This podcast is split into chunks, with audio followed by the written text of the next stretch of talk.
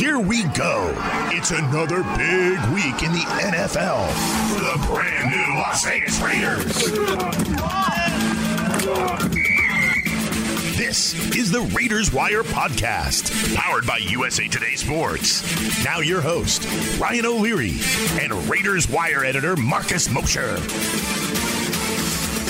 Welcome into the program. I'm Ryan O'Leary alongside, as always, Marcus Mosher of the Raiders Wire. And uh, Marcus, it's hard to believe we're on our sixth episode already. I'm hoping we get some more. COVID's starting to take over the NFL, right? Especially here in uh, New England, where I'm from. So, crossing my fingers, the thought of potentially losing football this year is becoming more and more real, and I'm starting to lose my mind, honestly. I'm, I'm on edge right now. Yeah, it felt like we were a little overconfident after the first three weeks right. and how well they went. Now uh, that we had a game postponed, and it seems like we could get a game maybe potentially forfeited with the, the, Titans, and now the Raiders have a couple positive COVID tests. Right. Uh, it's starting starting to get a little sketchy here. Right. So this is a backup defensive tackle, Maurice Hurst, who's been placed on the COVID list. So what do we know from Raiders country right now? Is it, it seems like they've gotten some negative press, which I want to get into later about the uh, fundraiser. Obviously, Darren Waller, that was for a really mm. good cause. I think there's some eyeballs on the Raiders right now, right, to to make sure that there's not going to be some type of outbreak going on. Yeah, and with Gruden not wearing his mask during the game and it constantly taking it off, you know, he's already been fined a bunch. And now the Waller story and then Maurice Hurst getting COVID, it, it hasn't been great. And the Hurst one hurts because he's been actually one of their better defensive players. He's been the fourth rated interior defensive lineman, according to Pro Football Focus. He's been backing up Maliek Collins, uh, who's been absolutely atrocious this year. Uh, there were some thoughts in the organization that maybe Hurst would start this week ahead of Collins. That obviously won't be the case. And then we got the report this morning from Dianna uh, Russini from uh, ESPN that the Raiders had another player test positive. So as of this podcast, we're not quite sure who that is, but it appears the Raiders could be in the middle of an outbreak, and that's always terrifying. Oh, it's so terrifying. It's I'm starting to, like I said, I'm starting to lose my mind, and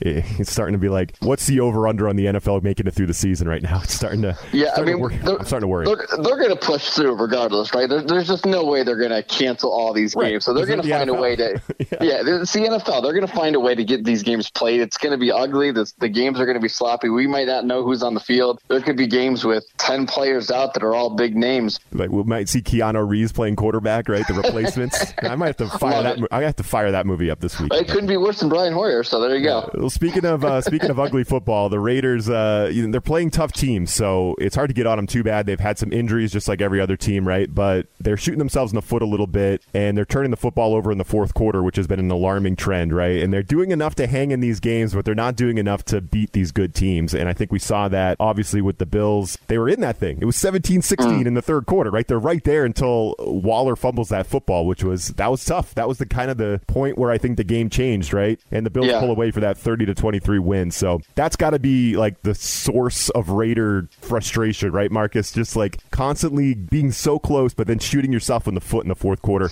not making plays on offense, and then not making any big plays on defense either, like the Bills did to swing momentum. Yeah, when you're going to play this ball control style of offense where you run the ball on every single first down, you try to protect your defense. The last thing you can do is turn the ball over, especially when you're in the opponent's, you know, scoring territory. And that's exactly what the Raiders did twice on Sunday. Darren Waller had the fumble. Uh, Derek Carr had a fumble late in the fourth quarter. He had another fumble that very well uh, should have went against the Raiders uh, in the first half. So they can't afford to be making these kind of costly mistakes. So we'll see. This week they play Kansas City. I, am not, not sure that's going to be much better. They're going to have to open up their offense a little bit. But with some of their injuries at receiver and then on the offensive line, they just don't have the firepower to match up against some of these top tier offenses. Yeah, and a couple of key injuries, obviously, on the receiver group, especially Henry Ruggs. It feels like when you're throwing to Waller and Renfrow all the time, that's tough. You need somebody else that's really going to threaten the defense, right, on the outside. And I think, right. like we said, like they had to score 27, 30 points to win this game. We were right on that. We said that last week on the podcast. They got to score in the high 20s, low 30s at a minimum. They were stuck at 23 in this game, probably left some points on the field, right? Like they yep. got to find ways to score points. And for me, I get worried when a team like Buffalo obviously just try to take the run game away, right? They really focus their efforts on stopping Jacobs, daring that offense to beat him through the air.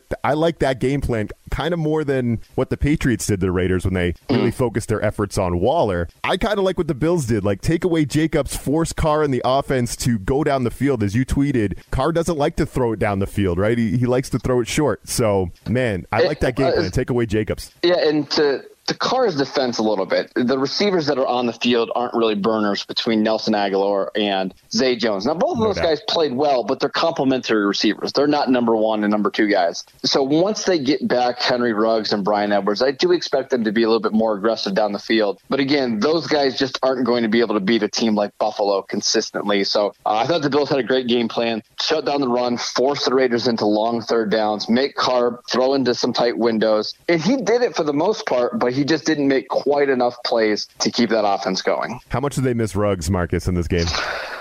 I mean, a ton. Their their whole offense is really based around Ruggs being able to stretch the safeties and keep you know extra defenders out of the box and keep guys away from Hunter Renfrow and Darren Waller. So uh, without him, you know, there's nobody on the roster that really has any vertical speed. It might be Darren Waller, might be the fastest player on their offense when Ruggs is gone. So it's it's a pretty brutal loss this early in the season. I want to talk about the defense in the next segment, so I'm going to save all those questions. But what do you think of Waller's game? Like, it was a great play by Josh Norman on the Bills to punch that ball out, but man, like that's your that's your best offensive player. Fourth quarter, like you can't lose the football in that situation. You just can't, right? I, I hated that fumble. That was such a turning point in the game. I wanted to get your thoughts on yeah, how big of a that, moment that was. That's one of the things with Waller still being a relatively inexperienced player. You see all the athleticism and the talent, but you just got to know situation football, right? You can't be fighting for that extra half a yard there. Protect the ball, get down, uh, live to play another down. So it's one of the learning, you know, the growing pains that the the Raiders are going to have with this young team. But uh, hopefully, it doesn't come back to bite them at the end of the season. And that's you know this this loss against the Bills isn't what keeps them out of the playoffs. This kind of popped in my head earlier, and I forgot to say it. And as we're watching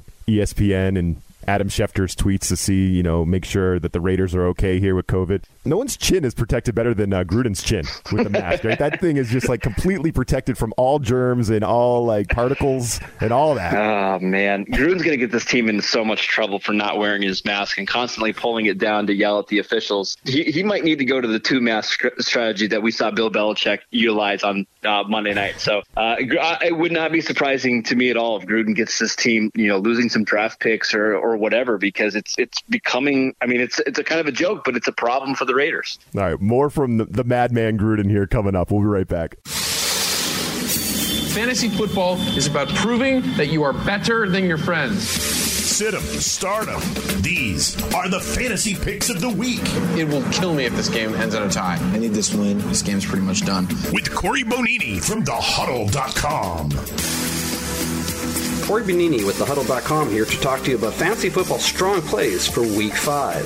Quarterback Teddy Bridgewater faces the Atlanta Falcons, which is the worst defense of quarterbacks through four weeks. Atlanta has many injuries on the back end, and Carolina has plenty of ways to exploit this defense. It has been so bad, even Nick Foles threw three touchdowns and a half just a couple weeks ago. With Matthew Stafford and Aaron Rodgers on a bye, consider Teddy Bridgewater as a viable starting quarterback. Jacksonville Jaguars running back James Robinson has the best matchup in the league for rushing yards generated. Houston has given up 651 yards on the ground in four four games, including six rushing touchdowns. That's one every 20 carries. In addition, running backs have added another touchdown through the air. There's no telling how Houston will respond to the firing of head coach Bill O'Brien this week, but what we do know is this is a prime matchup to be exploited, and Robinson should be a running back two in all redraft lineups. Indianapolis Colts wide receiver Zach Pascal has a fine matchup of his own. The Cleveland Browns have given up eight touchdowns in four games against wide receivers. Names on the list include the likes of Willie Snead, Mike Thomas, no, not that Mike Thomas, and Dontrelle Inman. As you can see, that's not exactly a high bar to cross. Pascal will have some ups and downs, and Philip Rivers has struggled, but this is a great matchup and he's playable in a pinch. Pittsburgh Steelers tight end Eric Ebron comes back from their premature bye week to face the Philadelphia Eagles. He's a fine gamble for owners who are looking for a fill in tight end or even a flex play. Philadelphia has permitted the position to score once every six and a half catches, which is the fourth highest rate. Just four teams have allowed more yards and more catches to the position in 2020, and a little extra time to prepare works in Pittsburgh's favor. Be sure to stay up on the latest news and notes, especially with COVID 19's impact on fantasy football. For more information, check out thehuddle.com. Uh, John, uh, as far as the, the, pass rush goes, um, you know, are there mistakes there, or just guys not winning one-on-one battles? Is there a, uh, a finger you could put on, you know, the, the, the lack of pass rush up to up to now so far? it's never good enough. You know, your pass rush is never good enough. And right now, ours is not good enough. And we're going to continue to work at making it better. Uh, I'll say this yesterday, we did a lot of things to control the pocket to keep Allen from scrambling. That's uh, where a lot of their big plays had occurred. Our guys did a good job of being disciplined and not letting the quarterback escape and create second uh, reaction scramble plays. So that was a, a reason yesterday, I think, that the rush wasn't as, as good as perhaps it could have been uh, because we did want to be careful in containment of the quarterback. So lots of heat right now, Marcus, on uh, the play of the defense, on defensive coordinator Paul Guenther, and uh, actually, I think Gruden uh, didn't he put Guenther in timeout, sent him up to the press box for this game. Yeah, and the the relationship between Gruden and Guenther is interesting because I'm not sure that they they necessarily mesh together in their philosophy of how to win football games. But interesting. Um, yeah, I, I, think Guenther might not be long for the Raiders. Uh, the defense has been pretty awful over the last two and a half years whenever they faced a good opponent um, or a playoff team, they've given up 30 points in each game against the playoff team. It does feel like they had their new defensive coordinator in the wings waiting in Rod Marinelli. But unfortunately, I don't think he's the solution either because he runs a very similar defense to Guenther. It's not a lot of creativity. It's a lot of your man has to beat their man. I just don't think this talent level and the coaching staff is good enough for the Raiders to on, on that side of the ball. So it's going to be a problem all year long. It's just the team is hoping that the offense is good enough to overcome it. Now that was a little tongue in cheek when I said Gruden sent uh, Guenther to the press box as a punishment. I guess I guess Gruden said he wanted his defensive coordinator to see the field better. Uh, okay, which, which, sure, you know sure. that seems like an indictment to me a little bit. Yeah, but you just think it's too vanilla, right, Marcus? That's kind of what you're saying, and and you look at it and like the stats back that up. Like the Raiders only have four sacks all year. That's a mm. crazy stat. That's crazy. You see teams yeah. get more than that each, each game. Yeah, so Guenther isn't a blitzing defensive coordinator. Again, he wants his four guys up front to win their matchups. He likes to utilize a nickel defense on every single down. When you have a subpar defensive talent and you've got guys that are missing because of injuries, you need to be able to mix it up. You need to be able to confuse a quarterback a little bit. And unfortunately, that's just not what Paul Guenther's defense uh, does. You know, when he was in Cincinnati and they had first round picks all over their defense, of course their defense worked. But now that he's playing, or now that he's coaching a team that uh, is kind of trying to piece together a defense over the last couple years, they're really struggling. Man, I got a feel for you. Between the Cowboys and the Raiders, you're not seeing very good defensive football, Marcus. This season. Oh man, it's it's it's been a rough first month of the season. Let me tell you that. Well, look, it's some of the same things are plaguing the Raiders that are plaguing the Cowboys. It's, Absolutely, it's the uh, turnover differential, and especially in this fourth quarter, I pulled this stat. The defense has created zero turnovers in the fourth quarter, while its offense has lost four fumbles this season. So that's minus four in the fourth quarter. And you look at a team that's two and two and that's sticking with pretty good teams here. This is what's holding you back from being three and one, being four and. Oh. Yeah, and the thing is, I, I, don't know who on this defense is supposed to be the guy that creates turnovers. Yeah. Right? There, there's no blue chip talent on this defense. They were hoping Cory Littleton coming over from the Rams would be that. He's been arguably the worst linebacker in the NFL this year. He just has not found his rhythm. They went and signed Maliek Collins from the Cowboys this year. He's been atrocious. Uh, Johnathan Abram's been up and down. Damon Arnette's been out with a thumb injury. It's just not a very good defense right now. That's the story. They brought in all these guys to fix the defense, and they haven't fixed anything. Right? That's the story. Correct. These are yep. the guys they brought in. So what can they do, Mark? I mean, there, there's a few guys on the streets out there. I guess Snacks Harrison got gobbled up, but there's some guys on the street. Like, should they look at trying to fix this? Unfortunately, I'm not sure there's. Is it? That's what I'm, I'm not sure it's fixable. What the Raiders are going to rely on is they have a lot of young talent between Clelin Ferrell and Maxx Crosby and Abram and Trayvon Mullen. They're hoping over time that a lot of these guys that are in their second and third year continue to improve. I, again, I don't I don't think there's any one guy in free agency that you can grab and hope that they you know change the defense. I think you're just hoping that these young guys take the next step up. But if they don't, it's going to be a problem all year long. How the hell do you stop Patrick Mahomes in that juggernaut over in Kansas City? So uh, I guess this is we have our work cut out for us, Marcus, to figure that out. We'll do that in our next segment coming up. We'll be right back. It's that time again for the line of the week. The inside track to the favorites, the underdogs, and the over-unders. I think I want my money back. Now, here are Jeff Clark and Eston McLaren from USA Today's Sportsbook Wire. Hello, I'm Eston McLaren of SportsbookWire.com and BetSlippin Podcasts, and I'm joined by my colleague Jeff Clark. Here's what you need to know to bet on Week 5 Sunday Night Football matchup between the Minnesota Vikings and Seattle Seahawks. The Seahawks are favored to win by seven points at home. Seahawks plus seven road dogs over under 57 and a half points. Jeff, I know we're both on the Seahawks to win this game and cover the seven points. How do you feel about that over under? Yes, and I'm on the over in this game. Both the Vikings and the Seahawks have gone over the total in three of their four games this season. The Vikings have scored 30 plus in three of their four games, and the Seahawks have scored 30 plus in all four games. Also, a nice little trend here. The over is cash in four of the last five Seahawks primetime home games, with the other game being a push. Overs are abundant in the NFL this season. The sportsbooks are starting to take note. This 57 and a half figure, way too high. Sunday night football matchup, boosting that up as well. Check out sportsbookwire.com for more with all odds from BetMGM Sportsbook. Subscribe to Bet Slippin' Podcast. Be sure to subscribe, rate, and review.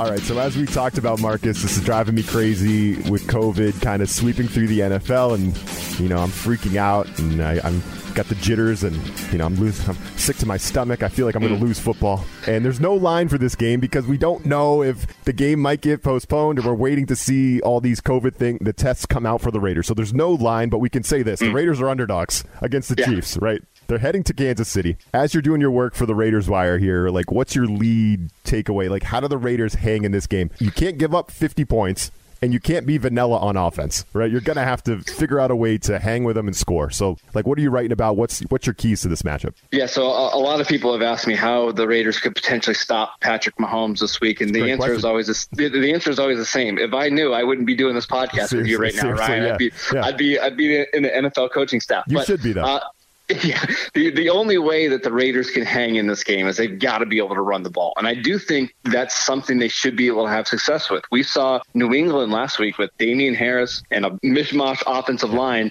They were able to run that ball and stay in the game. I think the Raiders have a better offensive line. I think Josh Jacobs is one of the best running backs in the NFL. So if they can control the clock, keep Patrick Mahomes off the field, and this is the key, they have to score touchdowns when they get in the red zone. They can't kick field goals and beat Patrick Mahomes and Andy Reid. You have to score touchdowns, have long drives, and then hope that you luck into a few turnovers, right? As great as Patrick Mahomes is, there'll be two or three throws a game that, you know, maybe you have a chance to make a playoff. We saw last week against New England, you know, he did that early in the game to, to McCourty. They just didn't make that play. If the Raiders get those opportunities, they have to capitalize. They have to turn turnovers into points. And that's the, the strategy. The longer that they can stay in the game, the more their confidence will grow that maybe they're able to steal it. But this is one of those games where if the Raiders get down 10 nothing, 14 nothing early, they just don't have the offense to come back. They, they're just not built that way. So the game script and the game flow is going to be very, very important. Agreed. And if they do happen to get uh, a rare sack and Mahomes fumbles, let's hope the referees let them get the ball. No, no, let me, I'm sorry.